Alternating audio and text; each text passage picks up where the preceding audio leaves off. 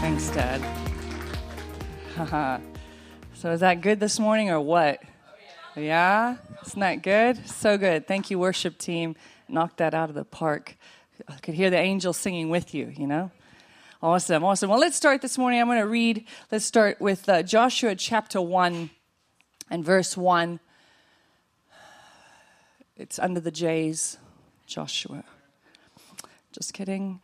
Um, all right, Joshua chapter 1. We'll put it up on the screen for you. After the death of Moses, the servant of the Lord, the Lord said to Joshua, son of Nun, Moses' aide, Moses, my servant, is dead. Now then, you and all these people get ready to cross the Jordan River into the land I'm about to give you, to the Israelites. I will give you every place where you set your foot, as I promised Moses. You know, right now we're in a season of changing from summer to winter. Um, we had fall, it was on Thursday, if you missed it, and possibly half day on Friday. That was fall, okay, here in San Diego. But, uh, you know, it's the fun time. It's like you go to the coffee shops and all the pumpkin spiced lattes are out, and it's like, can't wait to wear your boots. And then we turn up our air conditioning so we can turn on the fireplace because that's how we roll in San Diego, but we are having a season change, okay? Which, you know, uh, it, it's very similar to uh, God. God uses seasons. One of the best statements I heard was when Prophet Andre was here, and he says that God uses seasons, the devil uses cycles. So powerful. Because if you look back at your life, you probably if you look at your journey with the Lord, you probably see seasons through your life. You probably see seasons where, you know, it was an extensive time of really growing and learning. And, you know, if you're in a Bible college right now, I know the students feel that way. Uh, or, or, maybe it was a season where you were just stretched in your faith. Uh, or maybe a season where you just had abundance and blessing coming in. But then on the other hand, maybe some of you feel like you're in a season of wilderness, like the Israelites were where nothing's really changing. You're still facing the same situation. The increase hasn't come. You're still wondering if you're going to get out of this. Nothing seems to be changing around you, and you're starting to feel like this setback after setback after setback is just kind of like the new normal for you. You begin to think that your circumstances around you are not changing. This is going to be permanent for you. Well, I'm here to tell you don't get comfortable. It's temporary. Don't build a house where God only intended for you to camp. The seasons are changing. That's the title of my sermon. That's what the Lord put on my heart, and that is that the seasons are changing. Don't get comfortable. Uh, you know, there was a, a, a young boy who was an, to, uh, to born to an immigrant family, and he grew up, and all he wanted to do was play for Major League Baseball. He wanted to play for the Detroit Tigers. And uh, so, you know, when he came out of the military, he went into uh, and he enrolled and he got into playing for the minor leagues. And he was playing minor league baseball for a number of years until he blew out his knee and ended his baseball career very depressed, went home, moved back home in with his family and these parents, didn't want to work, didn't want to do anything. And one day his dad came to him and was like, Listen, you got to get a job or you got to get out of my house, one of the two, right? So he went to his friend in town. His friend owned a little restaurant and he said, Hey, can you, can you give me a job or my dad's going to kick me out of the house? So he said, Yeah, come on in. You can cook in the back. You know, you can help us make the food. And uh, he started making the pizzas, and he, he found out that he really liked making the pizzas, and he was really good at it. And it got to a place where people were coming in just for his pizzas. And so he saved his money, and then he bought his first little place, and we all know him as the owner of Little Caesars, Mike Ilitch, or however you say his last name, because it's double L, it's hard to say. But Mike Ilitch went on and to, to run Little Caesars, which became very, very popular and very, very wealthy, as we know. When he made all his money, Mike then went on to buy the Detroit Tigers baseball team. So he owns the very team that he dreamed about playing for. See, when you experience setback in your life or seasons of wilderness, the devil wants you to think that this is permanent, that your dreams are dead, they're gone, they're buried, it's not going to happen, that this setback, that this mistake, that this tragedy, that this failure, that what you're looking at is permanent, and that this now defines you. And you know, it's, it's sad because this is what we begin to believe we begin, we, we, we begin to believe the lie and we begin to look at our lives through the lens of our current situation. And we see dreams that have, have stalled. You know, we see, we see roads that we, we didn't take or roads we wish we hadn't taken. And what happens is we allow our failures to name us. Oh, yeah, the, you know that guy, you know that guy who declared bankruptcy twice? That guy. Oh, you know who I'm talking about? That girl, she got divorced. You know, that guy who can never he can never hold down a job. You know who I'm talking about? Oh, you know the couple, they used to have it all. So we allow our failures to name us and define us. And see, that's what the enemy wants. He wants you to think that what you're surrounded by is permanent. This is it. This is as good as it's ever going to get for you. You've made too many mistakes, too many failures. This tragedy has really done you in. Nothing is going to change. But I'm here to tell you this season is about to change. See, because the problem that you're facing is temporary, God's promises are permanent. The scripture says that the only thing that will stand the test of time is the scriptures. It says everything else will fade away. Everything else will fade away. The only thing that will stand is God's word. God's promises to you, God's scriptures, everything else will fade. You see, Mike's dream was to play for the Tigers. God's dream was, I want you to own the Tigers. See, God's dream is so much bigger than ours, but we get stalled, we get stopped because we think, oh, you don't understand my dream. It's failed, it's dead, it's gone. God's like, what? that was never your dream. I've got such bigger plans and a destiny and a dream for you than you could possibly ever imagine. And every once in a while, I think if you look in your life, you will see that rejection can sometimes be God's redirection. But we don't always see it in the season. Sometimes you have to walk through that season to be able to look back and see, wow, God, I see your hand on that. I see your hand helping me through that time. You know, I know uh, many people, I know many people. Uh, got words and prophet, prophetic words when um, Andre was here, and also prophetic words given over their lives, to, even at our, our P3 uh, ministry times. And, um, you know, prophecy, it's not. It's not just to feel good in the moment. It's not just for, for an encouraging word. Of course, it is all of that, but it's not just for that. See, prophecy is also God's invitation to intimacy with Him. Especially when it's concerning your future, it's God's invitation for you to come a little closer. Because a lot of times, if you're honest with yourself, God feels a little far away or a little distant, and you're not sure, does he even know what I'm going through? Is he familiar with what's happening to me? And so, what God is, God's already in your future and your past and your present. Remember? So, God's already in your future, and he, he gives you a little word now to say, hey, look, this is what you're going to be for me. This is what you're going to do. So in the moment, we feel like, wow, God's, God's got my number. He's something, he's saying something amazing over me. But that word is so that you would go push in into that quiet time with him and say, Lord, what, what more do you, what, what more do you see with this? What does this mean? How do I get closer to your heart? How do I understand you more? How do I walk in this, what you've asking me to do? It's an invitation to intimacy. But then prophecy is also a lot of times given for you to hold on to. Because there's when the storm comes, when the drought comes, when the desert comes, there's that word, that prophetic word that you hold on to. Maybe somebody prophesied of you and said, You're going to have a baby, and you've been trying and trying and trying, and it's not happening. Well, you hold on to that word and you say, God, you are in my future, and you see me with the baby, so I'm going to hold on to that word and I'm going to believe it now that I'm pregnant. So that's what it means. And the same thing applies in the scriptures. The scriptures are full of promises. The scriptures say that you can have peace in the midst of your storm. The peace, the, the scriptures say that you can have comfort in the midst of your heartache. Why would God say something if it wasn't possible for you to do it? So he is saying you don't have to deal with anxiety. You can have peace in the midst of what's going on around you.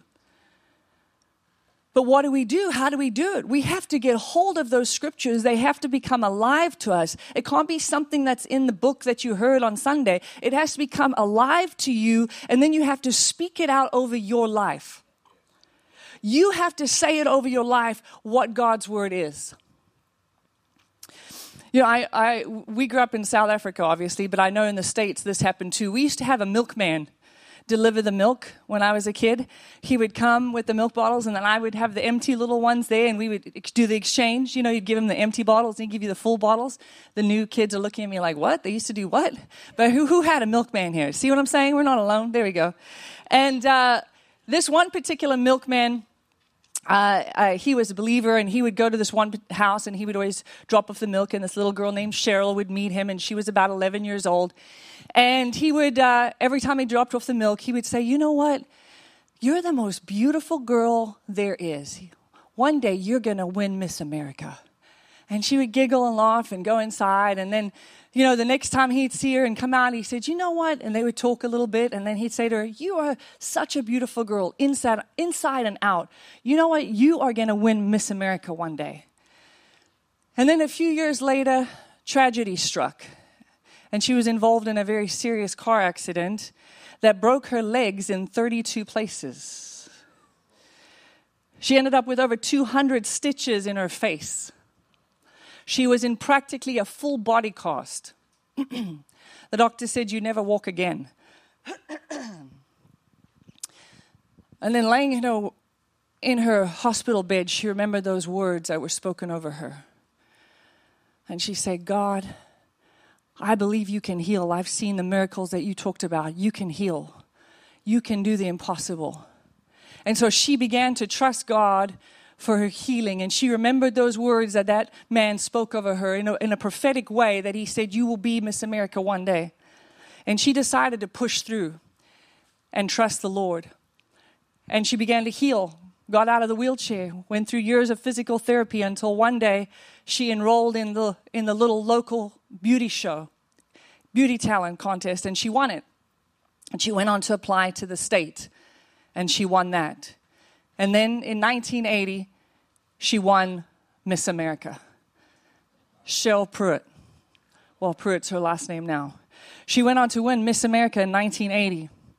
See, the thing is, it's easy to get, and now today she serves in ministry. I think we have another picture with her and her husband. She serves in ministry now with her and her husband. See, it's easy to get stuck into a season. It's easy to get stuck in a season where you feel so just worn down by what's happening and you just want to give up. But see, the way out of that is to remember God's words over you is to remember what God spoke over you and to believe that this is temporary, this is going to pass, and it is not permanent. Only God's promises are permanent. That's what you have to hold on to. See, she had a season. She had a season where prophetic words were spoken over her. Then she had a season that she was in a wheelchair, literally crippled by life. And she had a choice to make. I can stay here because the doctor said I'll never walk again or I can choose to remember God's words over my life, hold on to them, and then push through in the natural. Do you know how hard it is to do years of physical therapy to learn to walk again? There is something we do in the natural while God does the supernatural. That's what she chose to do. See, we have to get back to saying, you know what? I'm not camping out with this sickness anymore. This is not permanent. This is temporary. I'm going to choose to believe the word of God that says Jesus bore my sickness and disease on that cross, on his back, with every whip he took when it hit his back. That is for me. That blood that was shed was so that I could be healed. So, body, you better get in line. You're about to change because this circumstance has got to change because only the word of God is true. This healing is coming. The sickness is going. I refuse to stay in this situation. This is temporary. God's promises are permanent. See, maybe you feel like maybe you feel like you're in a wheelchair financially. that you've been crippled by life with what's hit you. You have to do the same thing. You have to believe that this is temporary and that you're not staying broke and that you're not going to live paycheck to paycheck anymore. Because the word of God says, given it shall be given unto you. And you're saying, you know what? I'm a giver. I'm a tither. So my situation's going to change. God says he will supply all my needs according to his riches in glory. So situation, this is going to change. And if this is you, or if you are in that financial situation, then I, you need to go back and listen to last Sunday's sermon on repeat every day for the next 30 days. Do the Pepsi challenge. Like, seriously, if you weren't here for last Sunday's message or you didn't hear it, it is by far the best sermon I've ever heard on God's financial protection, blessing, giving, Holy Spirit led giving I've ever heard. And I've heard a lot of messages. So, seriously, there is so much power and so much anointing on that to set you free. And if you've got struggles in that area, put it on repeat. This is not in my sermon notes, but back when I was struggling uh, financially when I was going through a real, real difficult time many years ago, and I was working on the ships, and I worked on commission, and I was trusting the Lord. And my dad knows my situation got so bad, he took over. He's like, "Give me the bills. You're not, you're not coping right now." if you've ever been a parent and you've done that for your kid, but he also gave me his financial guidebook at the time. And that's what I took with me. And I put those scriptures up all over the place and I began to speak them out over my life and I began to believe them. And that's why finances are what they are in my life because I trusted in that situation. I was like, I got to give my way out of this. I've got to speak God's scriptures over my life. I can't refuse to look at my circumstances and think they're staying. I need my circumstances to change. And the only way they're going to change is by the word of God. So say this season is changing. But see, what we like to do is we like to talk about our problem because it weighs on us. It's honest, I get it. It's a lot. It weighs on our shoulders. We're thinking about it all the time. And so the mistake we make is we begin to talk about it a lot. And what happens is we magnify our problem. Instead of talking about our God and His promises and magnifying our God and watching our promises, uh, watching our problems be eliminated. See, who are you magnifying or what are you magnifying? They say that, you know, whatever you feed will grow. It's the same thing. Whatever you talk about will grow. So, whatever you're talking about, you're magnifying. The scripture is clear that we're to choose life or death when we speak. What are you choosing to speak out of your mouth? Some people say, Ooh, death. I don't speak death out of my mouth. Well, do you say, Well, we're just never going to be able to afford that? Or no, we can't do that. We can't afford that. Or, man, no, you don't understand. Ugh, I deal with these migraines every month. Oh no, this I'm just used to this this uh, this body ache, this pain. No, I I don't. I'm never going to get married. That can't happen. I I can't ever keep a job. Hear those words? That's what the Bible says is death. So what you're doing is you're speaking death over your life. And when you speak death, the demons that are assigned to your words now have legal rights in your life. You're like, what? Christians can have demons? Yep. Mm-hmm. You can have demons oppressing you if you're a Christian because you opened them you opened up your life by your words.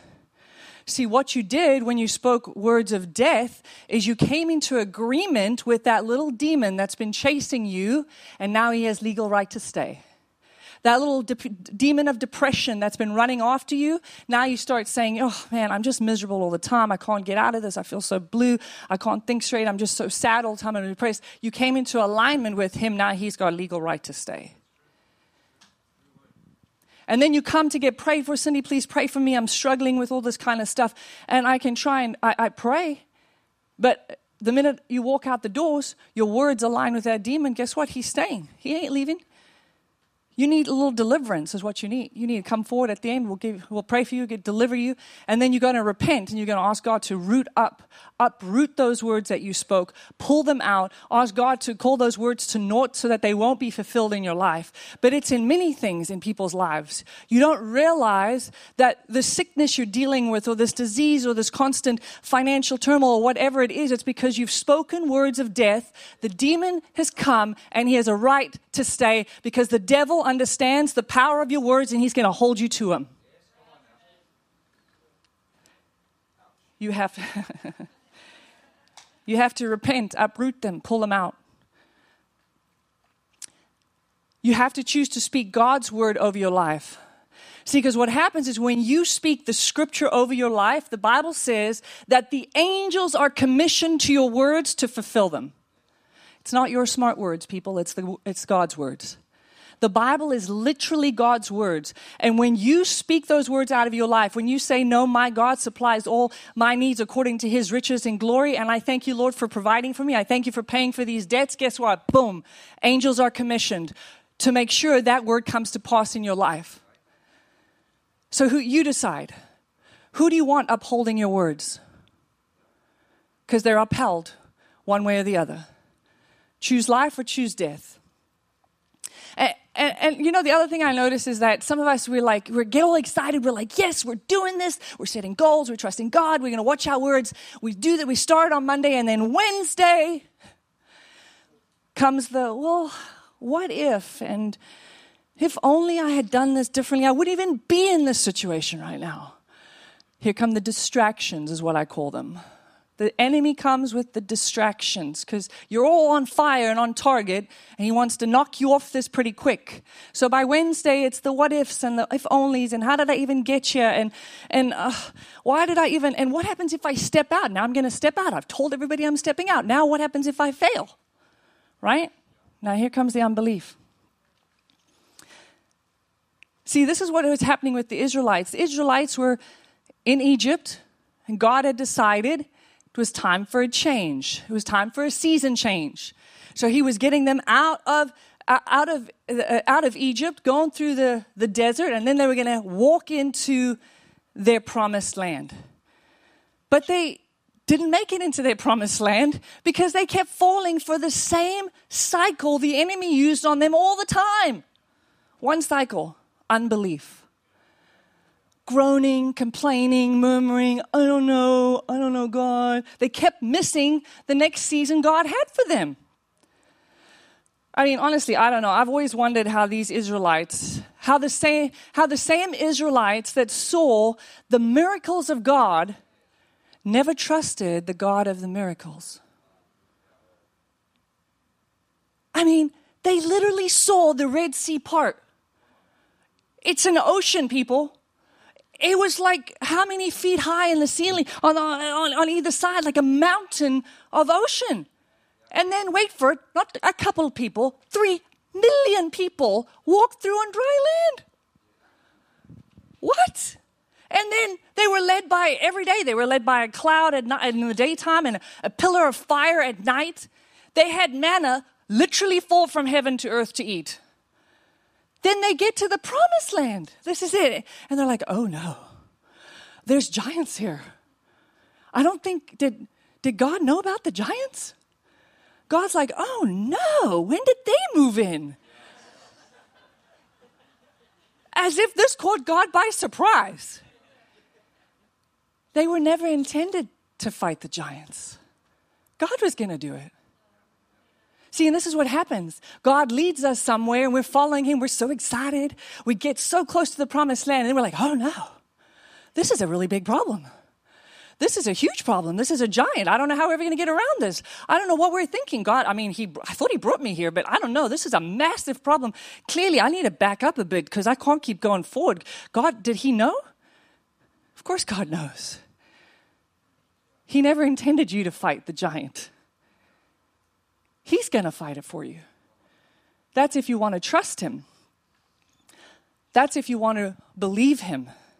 See, the desert was only ever supposed to be a season on their way, but it ended up being 40 years long because of their cycle of unbelief and doubting and complaining and murmuring and what ifs and doubting God. This continued to happen until what? Until God could raise up a generation of Joshuas. A generation that would say, God, we will take on the giants with you on our side. A generation that would say, No, we believe we saw the miracles. We saw you part the ocean. We saw you bring down manna from heaven. God, you're the God who provides. You're the God who defends. You're the God who restores. You're the God who redeems. That's who we believe. We believe that God's got greater in store for us. And there are people that decided to rather speak what they believed and not what they saw. Can God trust you? Can God trust you in the season that you're in? Can He trust you, or are we going to be the Christians that complain and murmur and whine about what's going on? And I'm not really sure. I'm kind of trusting God. I'm trying, God. I'm trying. How do you want your season to end? How do you want to finish running your race? How do you want to live? Who do you want to be called? I want to be a Joshua. I want to be a Joshua. Someone that trusts the God of the miracles. Someone who trusts the God of His word and what He said and what He's promised He will do in my life a God who's a God who wants to change this city, a God who wants to change this world, a God who wants revival in these people. Uh, that's who I want to be. I want to be, I, I, want, I don't want to be a person who cares about what the world throws at us. Who cares who's in government? Who cares who, who, who's running for, for president next? Who cares about what's happening outside these doors? No, it's not about that. It's about trusting the God of the miracles, about calling yourself a Joshua and saying, you know what? We're not going to be, uh, we're not going to be a victim to what was done to us. No, we are going to be a product of what God has done for us. We're going to be a generation of Joshuas. There's a scripture in, a scripture in Galatians, Galatians chapter 6 and verse 9. And it says, Let us not become weary in doing good, for at the proper time we will reap a harvest if we do not give up. He's, that's a warning. It's a warning because he's like, guess what?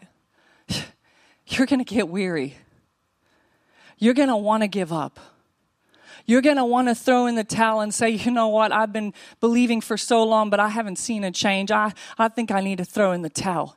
There's a scripture for you who already has seen how you feel. And He has given you a warning. Don't give up. Don't give up. The season is changing. When Prophet Andre was here, he said, We're going into a season of harvest. And I believe it harvest in every area of your life, if you believe it.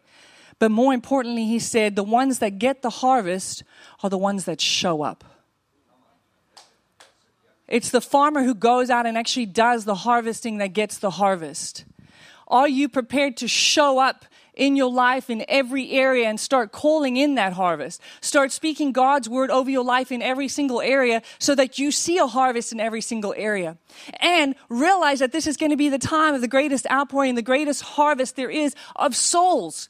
There's people around that are lost and bro- broken and hurting that God wants to touch, that God wants to heal, that God wants to restore, that He wants to bring in. And guess what? He needs you. And there has never been an easier time to be an evangelist in the entire world. So if you sit there and you tell me you don't understand, I'm so shy. I can't I, I can't talk to anybody. I forget my name. Do you have social media? Well, if you have social media, you have a platform. Social media, you can create posts. You can go on Facebook Live and you could do a little d- devotional Bible study. Shelby over here, she has her own TikTok thing on TikTok. Yeah, yep. TikTok, and she's doing biblical things and getting out the word and doing things. And it, TikTok is crazy. People follow you from all over the place. Whatever, whatever you can do to get God's word out. Little Bible devotionals with friends on Marco Polo who aren't even saved. You know I'm talking about, Cheryl? So there's so many ways that you can do something today. You can film from your own house. You can do a little Bible study and let people start watching you. You'd be surprised who will watch your account. Make your account public so that anybody can join, anybody can follow you.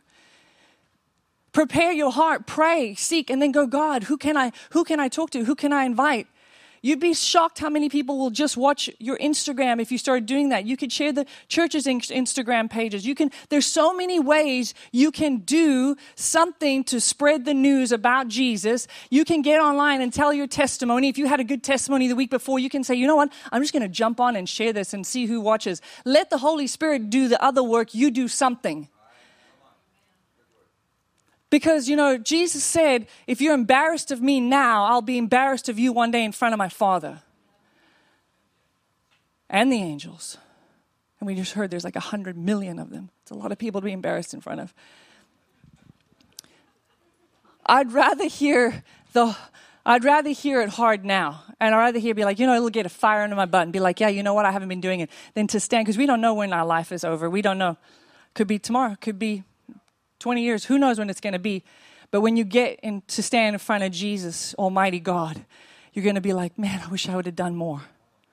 I wish I would have told that person. I wish I wouldn't have been so scared or embarrassed to say the wrong thing. Rather say something than nothing. But this is the time where the harvest is ripe.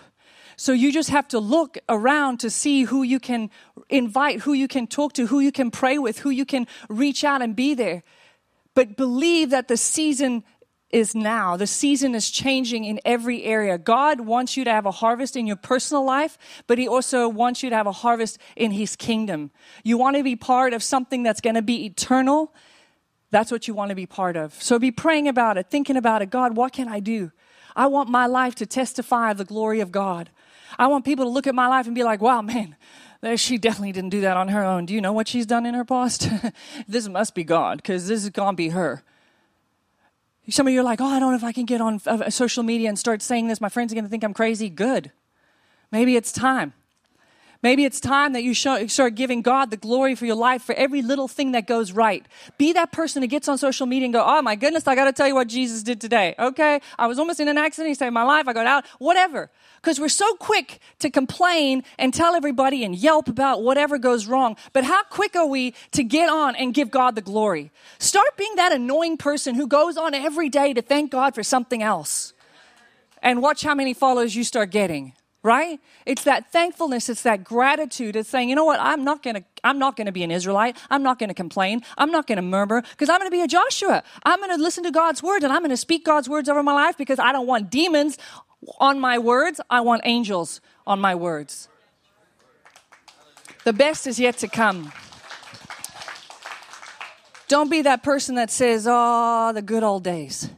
Start saying the best is yet to come Stand with me as we read this last scripture. 1 Samuel 12, verse 16, and the scripture says, Now stand here and see the great thing the Lord is about to do. Stand here and see the great thing that the Lord is about to do.